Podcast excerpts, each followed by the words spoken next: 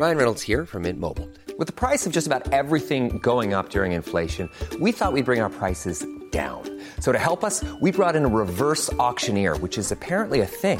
Mint Mobile Unlimited Premium Wireless. How to get 30, 30, how to get 30, how to get 20, 20, 20, how to get 20, 20, how to get 15, 15, 15, 15, just $15 a month? Sold! Give it a try at mintmobile.com/switch. $45 up front for 3 months plus taxes and fees. Promo rate for new customers for limited time. Unlimited more than 40 gigabytes per month. Slows full terms at mintmobile.com.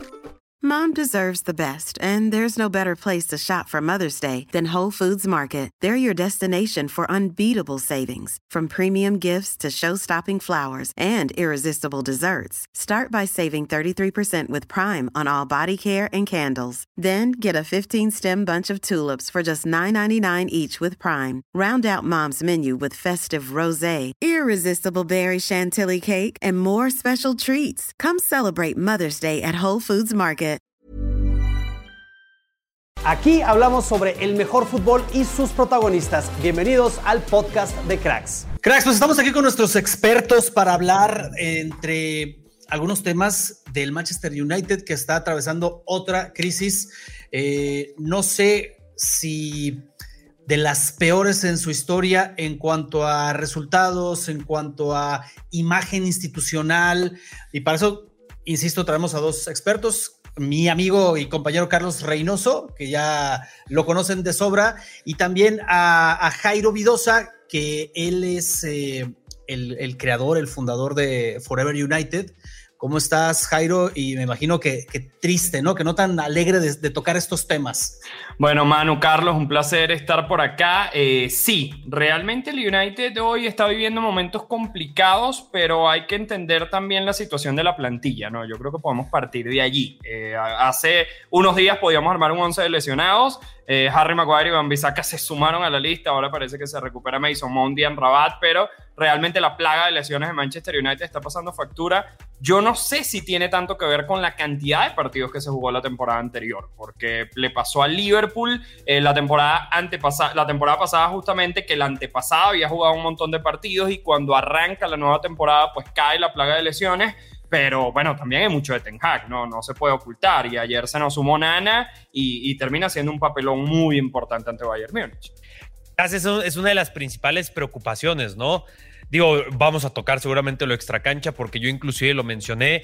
Sé que la respuesta de muchos va a ser inmediatamente Ten Hag es el culpable, pero mira que han pasado muchos entrenadores por Sir Alex Ferguson, no nos dejarás mentir ahí. Yo no recuerdo a uno que haya tenido que enfrentar tantos temas extracancha como los ha tenido que enfrentar Erik Ten Hag, ¿eh? Sí, hay más. Está el famoso meme, Carlitos, de más statement, más comunicados que victorias esta temporada. Y sí, con el tema de Anthony, con el tema de Jadon Sancho. Son temas complicados. Perdiste a tus dos extremos derechos, titular y suplente. Perdiste a tus dos laterales izquierdos, ahora sí por lesión, Luke Shaw y Terrell Malacia. Tuviste que salir a fichar a Reguilón, y en el maravilloso mundo de Manchester United, Reguilón está siendo de lo más parejo de Manchester United en estos últimos partidos, realmente. Es que, a ver, esta situación es bien extraña, porque ha pasado el United en los últimos años como por momentos que la afición siente como que por fin ya pasó la crisis, ya pasó la tormenta, pero vuelve con más fuerza. Esto que estabas diciendo de las lesiones me parece que es una de las razones actuales, pero si echamos la vista atrás, es una tras otra, o sea, falta de plantilla, hacen inversiones, es que no tenemos fichajes, no tenemos jugadores, ok, van las inversiones, es que necesitamos un entrenador que venga y ponga orden, traen un entrenador que ponga orden, y siguen saliendo las cosas mal. O sea, yo por eso digo que está en una crisis, porque es diferente, por ejemplo, y Carlos no me dejará mentir, a lo que pasa con el Chelsea, ¿no? O sea, el Chelsea estamos hablando de una crisis de resultados, pero en el United es diferente porque estamos hablando de una crisis, me parece ya institucional, no nada más que tiene que ver con gasta mucho dinero, pero no tiene resultados como en el caso del Chelsea, sino además hay problemas extracancha, hay problemas que tienen que ver con los dueños del club, con gente quejándose desde hace ya muchos años de los dueños del club, los dueños que dicen, ok, ya nos vamos a deshacer del club, lo vamos a vender. Y siempre no, o sea, no. Cosas de verdad que tú dices, es el Manchester United. Perdón que me alargue tanto, pero me recuerda, por ejemplo, a crisis deportivas del Milan, que no figuraba en la Champions, que no ganaba títulos, luego parece ahí que resurge, pero la crisis del United y este bache del United, pues no se ve para cuándo, ¿no, Jairo? Sí, es que hay un punto importante que tocaste. La venta del club arranca, Manu, en noviembre del año pasado. O sea, fue cuando se da el comunicado oficial de que el club está a la venta. ¿Y en qué mes estamos? Estamos en el mes de septiembre al momento de grabar este video. Y no se ha movido absolutamente nada la venta del club. O sea, ha habido ofertas de Sir Jim, de los cataríes, pero no se ha movido absolutamente nada. A eso le sumas lo que comentaba Carlos, los temas extra cancha, le sumas la década nefasta de la que viene Manchester United. Entonces, claro, se vuelve muy difícil para Erik ten Hag, porque esto es de resultados. ¿Y a qué ha apostado Erik ten Hag esta temporada? Una nueva idea, pero creo que en el peor momento también, porque cuando necesitas resultados y con un calendario tan apretado, porque tenías Brighton, tenías Arsenal, tenías Tottenham, tenías Bayern Munich entre las primeras 6 jornadas, y al final terminaste con las tablas en la cabeza. Aparte, la victoria ante Wolverhampton, un penalazo de Nana que no se pita. Aparte, lo que comentabas, Manu, fíjate, sale De Gea y supuestamente viene un upgrade en la portería, y llegó Nana y en el partido de Champions te hace lo que te hace. Entonces, se suman un montón de cosas, se suman un montón de factores que hacen muy complicado. A partir de ahora el calendario baja un poquito el ritmo para Manchester United, y yo quisiera creer que van a empezar a llegar los resultados, a recuperar lesionados, y a partir de allí yo creo que ahorita yo lo que quiero como fanático de United es estabilidad, un poquito de estabilidad para que Erik ten Hag vuelva a trabajar con un poquito de respiro, y a partir de ahí se implementar ideas, pero hay que volver a la base, hay que volver a lo que funcionó la temporada pasada, un equipo de transiciones rápidas. El equipo está defendiendo muy mal, muy mal, yo lo comentaba ayer, si no era Onana iba a ser otro, porque al final Onana es responsable de la derrota, pero no es el protagonista de la derrota. Al final te terminan marcando 4 goles, y los partidos anteriores no se había equivocado groseramente Onana y el equipo igual había perdido y había recibido un montón de goles. Entonces sí siento que hay un tema ahí de lectura de Erik ten Hag, y cuando voltea a mirar el banco de suplentes, ayer eran prácticamente puros juveniles. Ayer habían 3 porteros en el banco de suplentes, porque no había con qué llenar la plantilla de Manchester United de ayer para un partido UEFA Champions League ante el Bayern en Allianz Arena.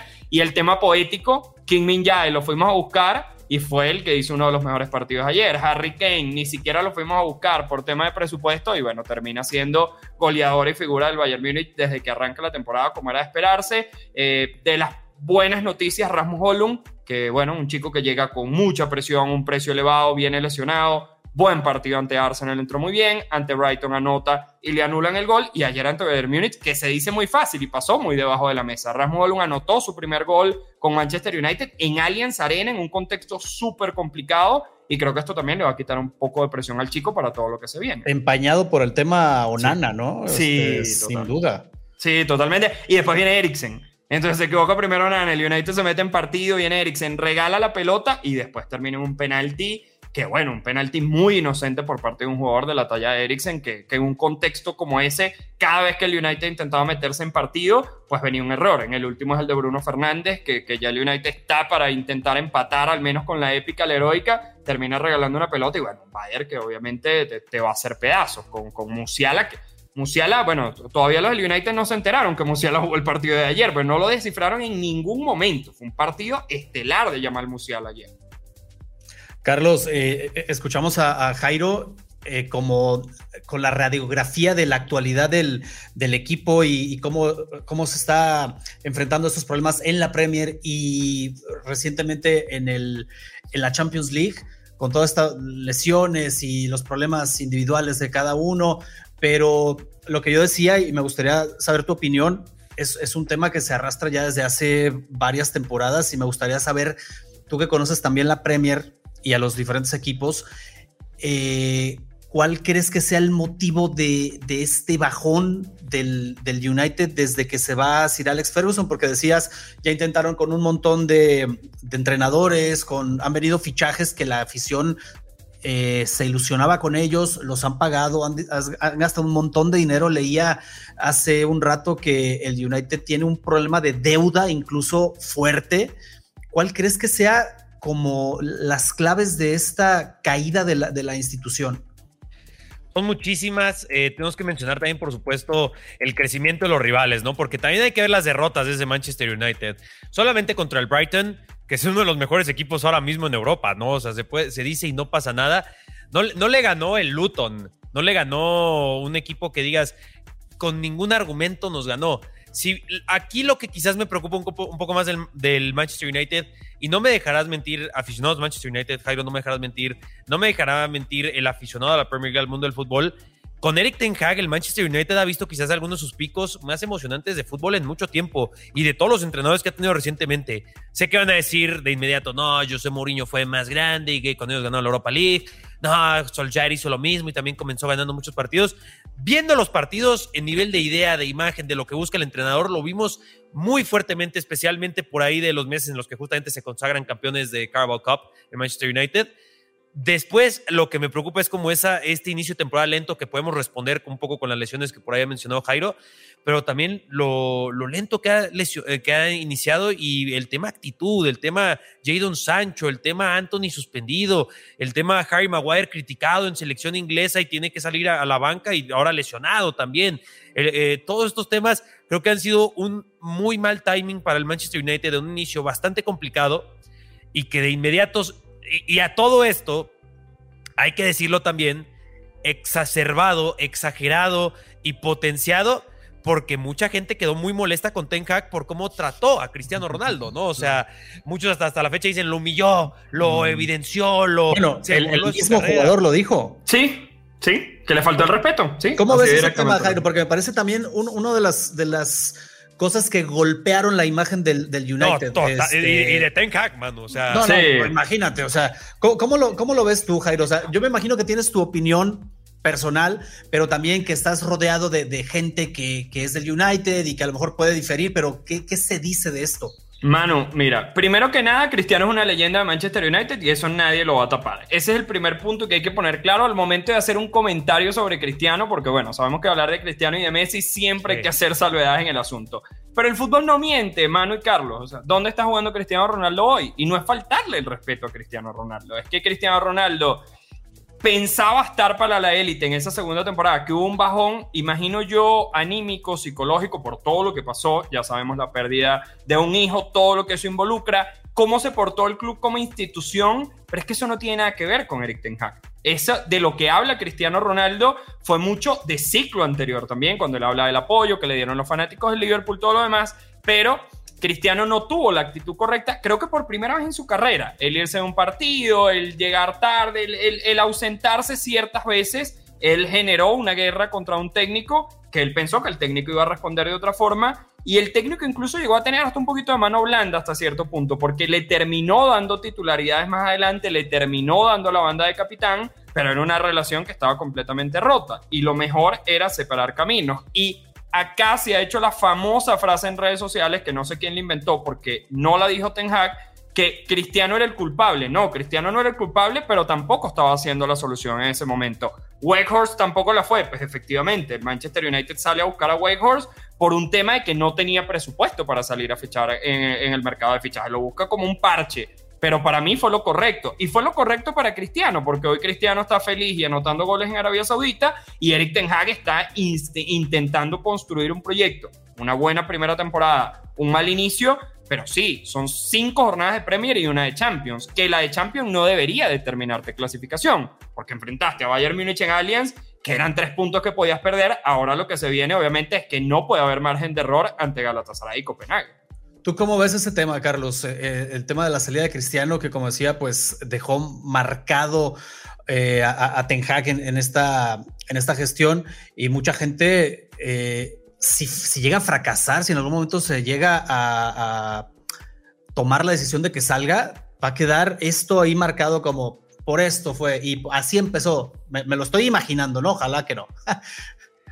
O sea, mucha gente que dice eso ni siquiera ha visto al Manchester United jugar quizás desde aquel entonces, ¿eh? O sea, literal, muchos solo lo seguían por Cristiano Ronaldo, se puede decir, no pasa nada, también es una forma de seguir y está bien, pero o sea, no ven estos partidos. Y fíjate, Cristiano Ronaldo hace tanto este efecto que mucho también pasó con Bruno Fernandes, ¿no? Jugador del Manchester United, y que por ahí que había un pique o algo por el estilo y que en selección portuguesa no se saludaban. Y ya inmediatamente Bruno Fernández es un muertazo, es un mal jugador, cuando ha sido uno de los jugadores más eficientes quizás en la historia del Manchester United, que más ha entregado, que más puntos le ha rescatado. Y esa imagen va a estar ahí. Si lo trató bien o lo trató mal ese tema, creo que como lo dice Jairo, últimamente el Manchester United fue campeón de Carabao Cup, se metió a la UEFA Champions League nuevamente, el trabajo está ahí, no lo vamos a poner en la misma discusión que el Manchester City, no lo vamos a poner en la misma discusión quizás que el mismo Liverpool, que quizás lleva uno, dos, tres pasos más adelante que ellos y tuvieron quizás solo un trastabillón la temporada pasada y quedando en Europa League. Y yo creo que tendría que tener ese beneficio de la duda Erik ten Hag solamente por esa primera temporada y todos estos problemas que está enfrentando y que también muchos le achacan a él, que de una u otra forma sí los tiene que ver él, por supuesto, pero vaya, creo que están siendo ya hasta exagerados para el Manchester United. O sea, repito, ¿qué entrenador ha tenido que enfrentar esto? Lo de Cristiano ya era un tema, pero luego le sumas lo de Greenwood, le sumas lo de Anthony, le sumas lo de Sancho, le sumas, lo de Maguire con selección inglesa, le sumas lo de las lesiones. El trabajar así es bastante complicado, la verdad. O sea, tampoco esperemos que haga un milagro Erik ten Hag. Pero es que, Manu, Carlos, ¿quién iba a esperar que Sancho iba a salir con problemas de disciplina, de llegar tarde a entrenamientos desde la temporada pasada? Es que lo de Sancho se viene, ya se filtra la información de The Athletic, donde dice que viene llegando tarde a los entrenamientos a tal punto que lo pautaban una hora antes a los entrenamientos para que llegara a tiempo. Imagínense hasta dónde llegó la magnitud del tema. Erik ten Hag le da 3 meses para que despeje su cabeza, pasó por temas mentales, problemas psicológicos muy complicados a nivel personal. Sin embargo, Erik ten Hag lo respaldó y Erik ten Hag después sale a exponerlo. En esto sí no estoy de acuerdo en hacerlo de forma pública, pero sí estoy de acuerdo con lo que dijo también, porque Sancho ya tiene 2 años en Manchester United y ha demostrado poco y nada. Y si a eso le sumas que en los entrenamientos no es lo que se espera de un jugador a la altura de Manchester United, es que es muy difícil de manejar la situación también. Al final a Sancho no lo ficha Erik ten Hag. Erik ten Hag lo recibe como parte del equipo, pero no es un fichaje de Erik ten Hag. Yo, para concluir este tema de Cristiano, a mí sí me parece lo que decías, Jairo, que llega un punto en que la relación está tan tensa que es lo mejor, ¿no? Y vemos a Cristiano en Arabia porque se habló un montón de esto en su momento, no encontró cabida en otro equipo, llegaron ofertas, no le llegaron al precio y a final de cuentas esta es la única que pues que le favoreció en el sentido económico. Ya futbolístico fue como, pues a ver, me queda esto y no hay más, ¿no? Vamos para allá y ya se sabe todo lo que pasó después con el fútbol árabe. A mí sí me parece que hubo un momento en el que después de que se da a conocer todo lo que pasa a Cristiano y que él mismo lo dice en esta famosa entrevista, no tuve el apoyo, me ningunearon, me despreciaron, me humillaron y tal, sí me parece que llega un momento en que a lo mejor debieron aguantarlo un poquito más. O sea, yo sé que ten Hag llegó con la idea de vamos a poner mano firme y vamos a que se note, a hacer notar que yo soy el que manda, que no me importa si eres Cristiano Ronaldo, si eres tal, yo mando aquí, yo tomo las decisiones. Me parece que ahí le faltó un poquito más de sensibilidad por el momento que había atravesado Cristiano en el verano. Y además, déjate de lo sentimental y del sentido común y todo esto, porque los números que entregó Cristiano en la temporada cuando regresa son muy buenos. O sea, recordemos que salvó varios partidos, que ganó varios partidos. Los de Champions, de fase de grupos. ¿No? Exacto. Los de fase de grupos clasifica él. Cristiano siendo Cristiano. Después le pasa esto, este asunto personal, que si él lo dice, o sea, la verdad es que yo le creo. O sea, yo le creo que diga, me sentí humillado, no me sentí apoyado y tal. O sea, yo se lo creo al jugador en este afán, me parece, ten Hag, de poner mano dura, de erigirse él como la autoridad. Me parece que le faltó ahí como regular un poco estas cosas. Ahora, si era el momento de apostarle todo a Cristiano o de buscar otras alternativas, ahí también me parece que el equipo y cualquier equipo debe de apostar por otras cosas, ¿no? Por variantes, por buscar jugadores y no dejarle toda la responsabilidad a un jugador de, claro, pues que ya está ahí rasguñando los 40, ¿no?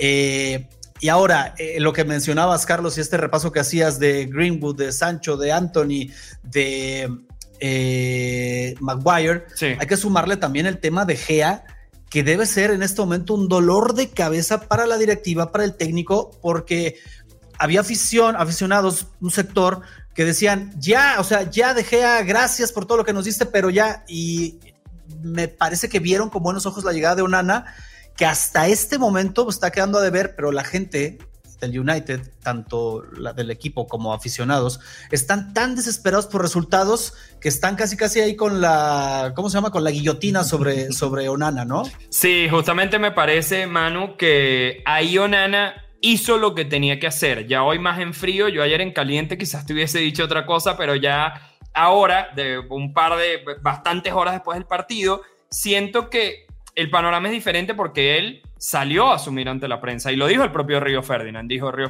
yo en mi carrera me equivoqué mucho y nunca pedí, después de haberme equivocado, hablar ante la prensa. Y Onana viene llegando y Onana lo que hace es absorber toda la presión para él, porque dijo, me asumo la responsabilidad de la derrota. Y Fabrizio Romano revela que llega al vestuario y se disculpa con todo el equipo y les dice, muchachos, hoy perdimos por mi culpa, que tampoco están así, tiene responsabilidad, pero obviamente cuando te anotan 4 goles y de la forma en que lo hacen, hay otros factores. Pero sí, está la sombra de David Gea, está el manejo de David Gea, porque, Manu, no es solamente un manejo de dirección técnica, es un manejo de dirección deportiva. A De Gea se le ofreció una renovación y cuando la iba a firmar, le cambiaron las condiciones de esa renovación. Y eso no es Ten Hag, eso es la famosa dirección deportiva inexistente de Manchester United, o que no está a la altura, que durante 10 años fue un banquero como Ed Woodward, que a nivel comercial sabía muchísimo, pero a nivel deportivo no sabía absolutamente nada. Cada vez vemos más declaraciones. Hace un par de días Ole Gunnar Solskjaer dijo que pidió fichar a Bellingham, que pidió fichar a Erling Haaland, que era de su confianza y que ya lo había entrenado en Noruega,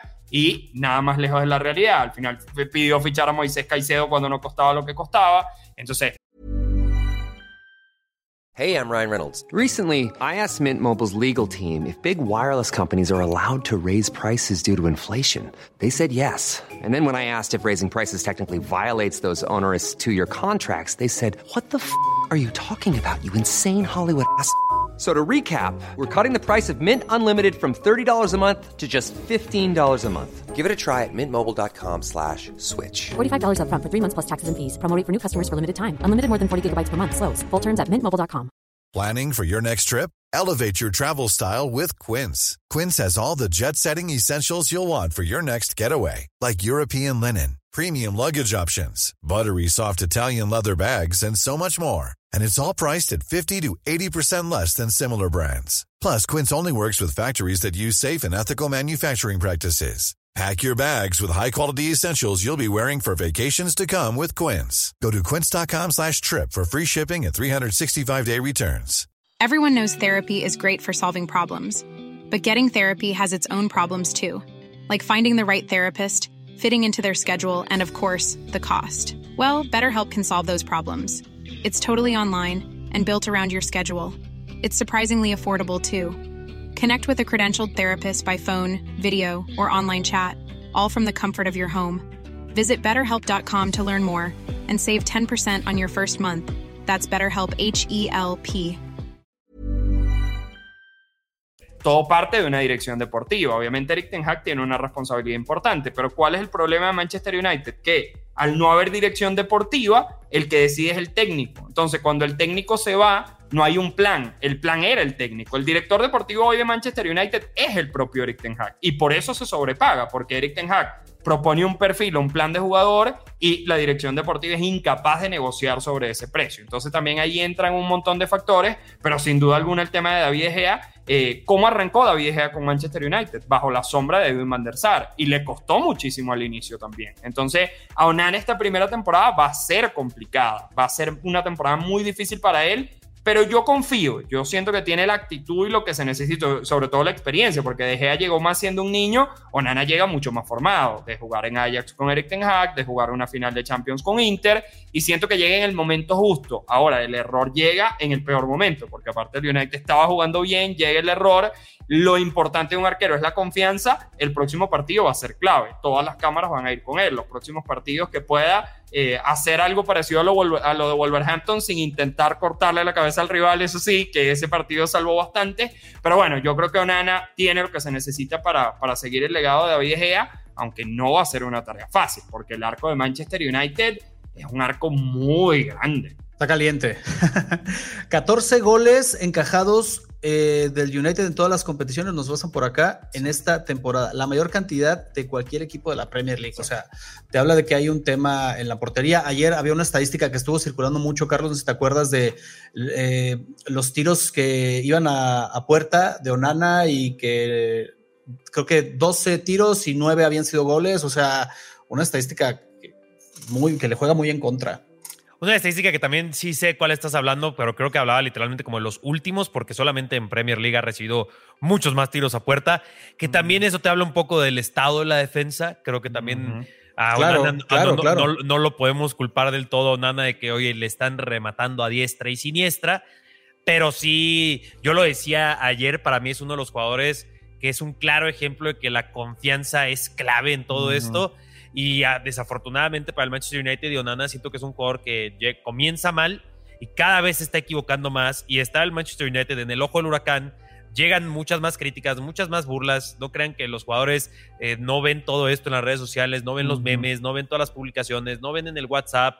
O sea, es un jugador que le puede estar jugando muy en contra, y quizás podría ser un buen momento de, a ver, hiciste un trabajo en el mercado de fichajes en el que tú apostaste por un portero, Vallindir, que dices, a lo mejor es un buen momento para proteger un poco a Nana, llevarlo un poco más de la mano, y si apostaste por este otro portero, sobre el mismo David De Gea, sobre otras alternativas en el mercado de fichajes, como lo pudo haber sido el mismo Dominic Livakovic, que terminó en el Fenerbahce, pues demuéstranos por qué fichaste a este portero turco. Sí, al calendario le sonríe, Carlos, porque viene Burnley, pero después viene partido de Copa, que se supone que iba a Vallindir, y bueno, Vallindir ahí tiene la oportunidad también de brillar. Oye, ponlo a Vallindir en este partido sencillo de fin de semana, y a Onana ponlo en la Copa. Algo sí, hay que ver, es una decisión seria, una decisión fuerte e interesante. Tienes que comenzar obviamente a tomar decisiones. Sí. Así como se ha hecho con Sancho extra cancha, ayer lo comentaba justamente eso, no solamente las decisiones fuera de cancha, sino dentro de la cancha también. Hay un tema, me adelanto un poquito y se los planteo, que es Bruno y Rashford como intocables. Eso también ha sido un tema delicado con respecto a Erik ten Hag, porque Bruno y Rashford sí son los titulares y figuras, indudablemente asistidor y goleador, pero ¿hasta qué punto los tienes que sostener en cancha los 90 minutos así no estén al nivel? Yo sé que te pueden resolver un partido, pero también es el famoso mensaje del vestuario, ¿no? Al final, yo soy más de un equipo mucho más parejo, un equipo donde todos puedan entrar y salir y donde nadie tenga por encima del otro, sobre todo en un inicio de temporada que nadie está por encima de nadie, porque Rashford participa en los 3 goles ante el Forest, anota el gol ante Arsenal, pero de ahí poco más. Sí, no ha habido mucho juego ofensivo, pero también intentar meter mano un poquito de la banca, ¿no? Hannibal había anotado justamente en el partido ante Brighton, donde el United no estaba haciendo absolutamente nada, ayer no tuvo minutos, Facundo Pellistri tuvo la oportunidad, pero también vuelve el tema del banco de suplentes, porque muchos me dirán, Jairo, perdiste la cabeza, estás pidiendo un canterano para jugar por Bruno. Bueno, es que no hay mucho más, si tuviera quizás Mason Mount, si tuviera Sofyan Amrabat, quizá el panorama fuese diferente. Entonces, claro, el tema de las lesiones indudablemente le está pasando factura. Chicos, ustedes que conocen bien el cuadro, les quiero preguntar justo lo que decías, Jairo, de estos intocables, no digamos del 11 titular, sino de la plantilla en general. ¿Hay algún error reciente en los fichajes? ¿Sienten que sí fichó el United, tiene esta plantilla, pero les faltó por aquí para ser competitivos? En lo que decías, Carlos, hay una liga con equipos que pagaron mucho, que se reforzaron muy bien, equipos que a lo mejor no tienen tanto presupuesto, pero que hicieron buenos fichajes y lo están haciendo bien en la Premier League. Al United, ¿qué le falta o de lo que tiene, qué le está faltando aprovechar? Bueno, hay un tema, obviamente, Manu, de la saga central que condicionó muchísimo la salida de Harry Maguire, que se confirmó en el mercado de fichajes, que había una oferta por West Ham, que ya estaba la oferta que el United había aceptado el precio, que eran 30 millones. Yo, por ejemplo, iría más allá, no solamente era Harry Maguire y que llegara Jean-Claire Todibo, que llegara Tapsoba, o que llegara, bueno, al inicio del mercado se habló de Kim Min-jae, sino que miraría, bueno, el tema del lateral derecho, Wan-Bissaka Dalot, es una posición muy mejorable de Manchester United, y está el tema de Anthony Martial, que obviamente es el delantero suplente de Manchester United, pero es un delantero que tiene desde 2015 en Manchester United, salvo un par de temporadas, nunca terminaba de estar a la altura, y son cosas que te condicionan la planificación deportiva, porque si tú, en vez de Maguire, tuvieses un central más del perfil del técnico, ya sin decir si Harry Maguire es bueno o malo, para mí es malo para lo que quiere Erik ten Hag. Igual con Anthony Martial, un jugador que esté más disponible, ya por ahí ya sería una diferencia más grande. Entonces, indudablemente yo te pudiese dar nombres que hubiesen podido llegar, pero es que hay un tema de masa salarial importante, porque ¿por qué no sale Harry Maguire? Porque tiene un salario elevadísimo y él no quería rebajarse un salario tanto para ir a West Ham. Se hablaba de casi 200.000 libras esterlinas que ganan en Manchester United contra 110.000 que podía darle West Ham. Y se hablaba de que le podían dar incluso la banda de capitán, pero es un salario que lo mantiene ahí trancado en la plantilla. Jadon Sancho es el jugador que más cobra de Manchester United. Poco se dice, imagínate, pero actualmente Jadon Sancho es el jugador que más cobra. Entonces, ¿en qué universo tú fichas un jugador talentoso y que sea el que más cobre? Yo entiendo que pagues el salario o el fichaje a un precio elevado por el talento que tiene el jugador, pero el jugador a nivel salarial, te compró los salarios de Casemiro y de Rafael Varane que ya han demostrado, pero Jadon Sancho era una promesa en Dortmund que no correspondía darle un salario de esa magnitud, y eso te condiciona un montón de cosas, porque hoy te estoy hablando de Maguire y Martial, pero el próximo mercado te voy a estar hablando de Sancho. ¿Cómo sales de Jadon Sancho con el salario que tiene? Arabia es el único que puede levantar la mano ante eso, porque ni siquiera un club de Premier League maneja la estructura salarial que maneja Manchester United. ¿Y qué le falta a este Manchester United para estar bien? Bien sencillo también. Tanto al entrenador le podemos achacar mucho la culpa, pero a ver, menciónenme a un jugador que haya comenzado de la forma que esperábamos que comenzara su temporada, ¿no? Tú lo dijiste, Jairo, Bruno Fernández y Marcus Rashford, que eran normalmente los bomberos de este equipo, no han comenzado especialmente bien. Y de ahí en más, se te acaban las opciones. Anthony, que además no terminó de ser realmente importante en la plantilla o no ha terminado de serlo, no, tampoco lo corramos ya. Jadon Sancho no lo ha sido. Has tenido que tirar de jóvenes como Hannibal. Mason Mount llegó y se lesionó. No has podido utilizar a Amrabat. En la defensa, Reguilón ahí dio chispazo. Lisandro Martínez cuando está sano. La portería está mal. O sea, en estado de forma, ahora mismo no hay un solo jugador como que digas, hay confianza, ¿no? Hay de dónde construir ahora mismo y salir de este bache, o se ha perdido por cosas muy, muy como muy puntuales o algo por el estilo. En realidad es que todos los jugadores están en muy mal estado de forma. Sí, es que poco de lo que hay para destacar es Reguilón y Højlund, que son dos de los nuevos justamente, que son dos de los que han podido jugar, y Reguilón es lo que digo, eso es lo paradójico de Manchester United. Cuando llegó Reguilón todos nos llevamos las manos a la cabeza, ¿cómo es posible? Vamos a fichar a un jugador que un descarte de Tottenham, que fue Atlético de Madrid, que viene lesionado y hasta ahora ha sido de lo mejor. Rasmus Højlund, que este desconocido, que estaba Osimhen, que estaba Blažović, que estaba Harry Kane, y hasta ahora ha estado a la altura, al menos lo poco que se le ha visto. Ya después hay que exigirle muchísimo más, entendiendo que tiene 20 años. Pero claro, yo siento que Burnley, Crystal Palace, doble partido, Galatasaray, Brentford, Sheffield, ahí es donde el United tiene para recuperarse. Ese es el calendario que se le viene a Manchester United, después Copenhague y después el Manchester City. O sea, el calendario le sonríe por un rato y ya después, por ser la Premier League, obviamente te deja de sonreír. Hay que ver hasta qué punto Erik ten Hag, porque ahora tiene la decisión de mantener la idea o de cambiar la idea por completo. O sea, él dirá, bueno, el calendario se suaviza,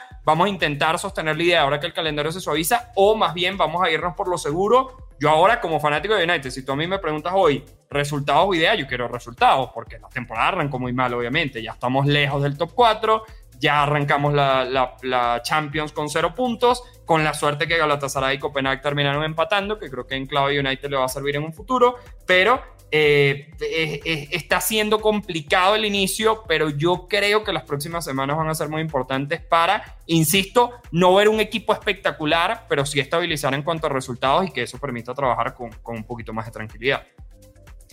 Vamos a ver qué pasa, porque ya nos platicabas lo que viene de calendario y va a llegar un momento en que ya no haya lesionados, en que los jugadores empiecen a agarrar más ritmo, en que, como decías, el calendario se suavice un poco, y ahí sí yo creo que va a depender mucho y va a subir el tema de la responsabilidad de Erik ten Hag de acuerdo a los resultados, ¿no? Y la gente se impacienta en el United. O sea, no es la primera vez que escuchamos ya algunas voces que dicen vamos intentando por otro lado, a pesar de que el United suele ser paciente cuando se casa con una idea. Ya cuando viene una catástrofe dice, bueno, ya no podemos más, pero no sé qué tanto se esperen a que llegue esa catástrofe que ahora mismo se está viviendo por lo apretado del calendario, por las lesiones y tal. Ahora, ¿le alcanzará al United en el mejor de los escenarios para meterse a lo mejor entre los 4 primeros? Ya no estoy hablando ni siquiera de aspirar a la Premier, porque se ve complicado, pero para meterse ahí en zona de Champions, ¿le alcanzará viendo también cómo están los otros equipos? Es que tiene que. Yo creo que la respuesta es que tiene que. No hay otro camino. O sea, el United lo mínimo que le puedes pedir es que repite lo que hizo el año pasado. El que hizo el año pasado fue top 3, estuvo por encima de Newcastle. Newcastle ya arrancó, claro, con un calendario más complicado, pero con un poco de dudas. Chelsea, pues no arrancó bien también, entonces United ahí tiene una ventaja. Bueno, ventaja no, porque al final estamos los dos ahí peleando prácticamente en la parte baja, pero esta temporada va a ser más difícil, porque ya el Liverpool es el Liverpool de Klopp otra vez oficialmente. Ya no es el mismo Liverpool de la temporada pasada, que se dejó un montón de puntos. Ahora parece un Liverpool ya formado, con la idea clara, que rejuveneció a toda su mitad de la cancha, pero el United está obligado a pelear ese top 4. Está obligado, yo no veo otra alternativa, y a clasificar a octavos de Champions, porque lo de ayer no se hace un drama tan grande, porque sí, es Bayern Munich, pero después se viene Galatasaray y Copenhague, que con todo respeto, el United debería ganar sin mayores problemas para ser segundo de grupo. De repente no todos los partidos que le quedan, pero sí lo suficiente para ser segundo de grupos, y ese top 4 tiene que estar marcado ahí como un objetivo primordial, obviamente. Yo siempre pongo el ejemplo del Arsenal de Arteta, porque en el peor momento del Arsenal hubo una renovación internamente de Arteta a nivel contractual. Yo creo que el United tiene que mirarse en ese espejo. Por más caos que haya, hay que confiar en la idea y en el proyecto, porque el primer año fue bueno, este segundo no está arrancando bien, y de repente vamos a tener una temporada peor que la anterior, pero teniendo un top 4, por lo menos pidiéndole lo mínimo necesario, un top 4, unos octavos, cuartos de final de Champions, y con eso seguir apuntando al proyecto, seguir apuntando a limpieza de jugadores de proyectos anteriores, a seguir fichando. Quizás en cualquier momento llega la famosa venta del club y todo cambia de timonazo también, porque una venta del club involucraría una nueva dirección deportiva probablemente. Pero Manu, top 4 sin duda alguna. Es que si no es un top 4 se encenderían absolutamente todas las alarmas, aunque el United tiene salvavidas del nuevo formato de Champions, ¿no? Que todavía no se ha determinado muy bien cómo va a ser el tema, pero hasta el tema de coeficientes históricos, todo lo demás, pudiese tener un salvavidas el United para ingresar a la próxima Champions por esa vía. Y si no llega a esa posición, Carlos, ahora sí tendríamos que hablar de cambios en la dirección técnica. La pregunta siempre debe ser ¿y quién llegaría? ¿No? Uh-huh. O sea, porque ahora mismo el mercado de entrenadores no es que tenga muchos nombres para elegir. Así que los hay, y seguramente la gente va a decir, claro que sí, Zinedine Zidane, Julian Nagelsmann. Que ya se habló Zidane alguna vez, ¿no? Sí, pero Zidane Inglaterra ha negado, ¿no? Ha negado varios proyectos en Inglaterra ya. Yo creo que Inglaterra no lo tiene muy visto. O sea, sería cosa de analizar qué podría pasar en cuanto... Yo reitero y sostengo que para mí Ten Hag es uno de los mejores entrenadores ahora mismo en el fútbol. Uno de los más emocionantes, que ahora la está pasando mal, sí, por supuesto, pero despedirlo así, y sobre todo durante esta temporada, que ya las apuestas ya están ahí de que no termina la temporada, sería una de las cosas más Glazers que podrían hacer los Glazers.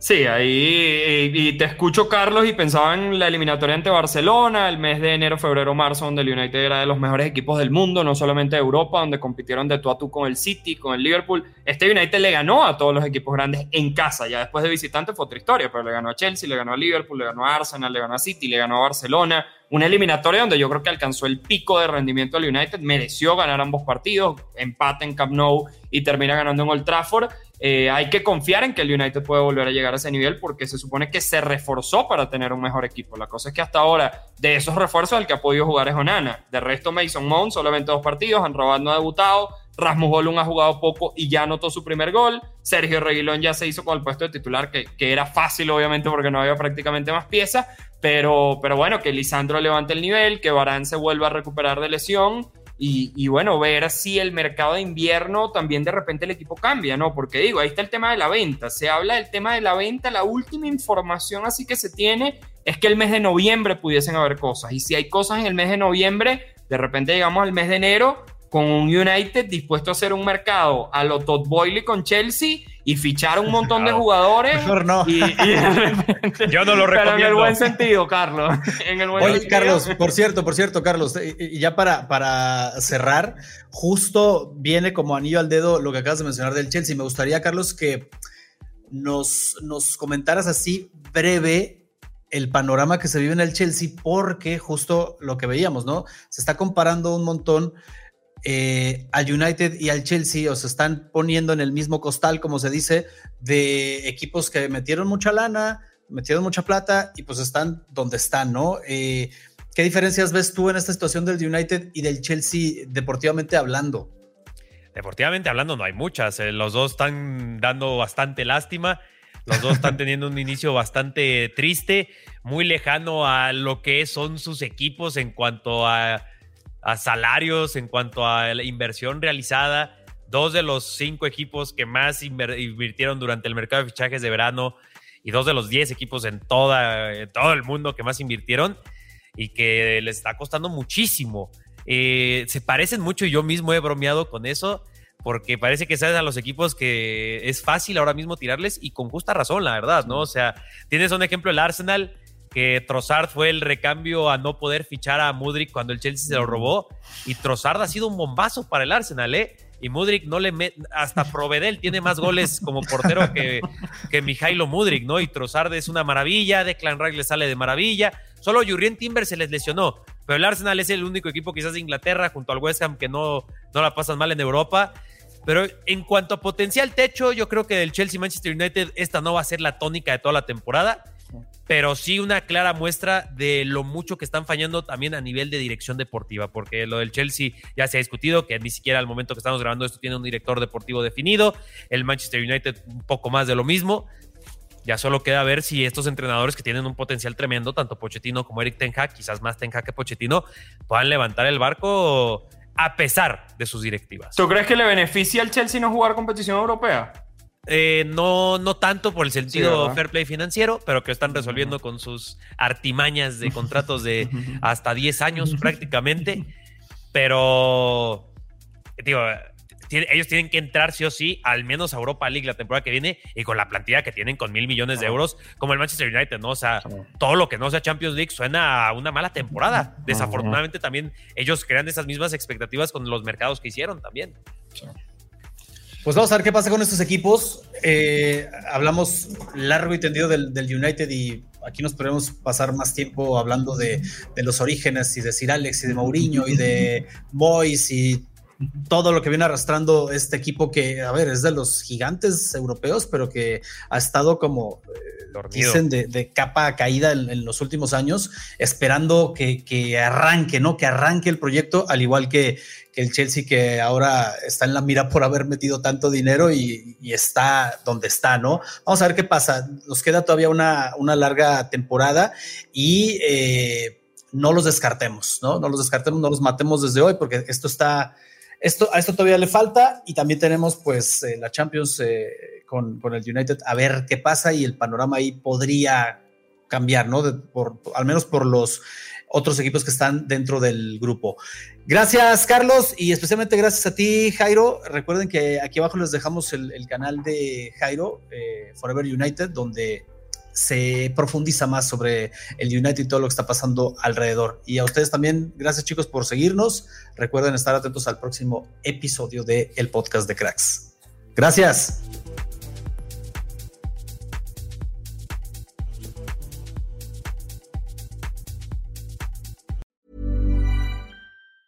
Hey, it's Danny Pellegrino from Everything Iconic. Ready to upgrade your style game without blowing your budget? Check out Quince. They've got all the good stuff, shirts and polos, activewear and fine leather goods, all at 50 to 80% less than other high-end brands. And the best part? They're all about safe, ethical and responsible manufacturing. Get that luxury vibe without the luxury price tag. Hit up quince.com/upgrade for free shipping and 365-day returns on your next order. That's quince.com/upgrade. Hi, I'm Daniel, founder of Pretty Litter. Cats and cat owners deserve better than any old-fashioned litter. That's why I teamed up with scientists and veterinarians to create Pretty Litter. Its innovative crystal formula has superior odor control and weighs up to 80% less than clay litter. Pretty Litter even monitors health by changing colors to help detect early signs of potential illness. It's the world's smartest kitty litter. Go to prettylitter.com and use code ACAST for 20% off your first order and a free cat toy. Terms and conditions apply. See site for details. Mom deserves the best, and there's no better place to shop for Mother's Day than Whole Foods Market. They're your destination for unbeatable savings, from premium gifts to show-stopping flowers and irresistible desserts. Start by saving 33% with Prime on all body care and candles. Then get a 15-stem bunch of tulips for just $9.99 each with Prime. Round out Mom's menu with festive rosé, irresistible berry chantilly cake, and more special treats. Come celebrate Mother's Day at Whole Foods Market.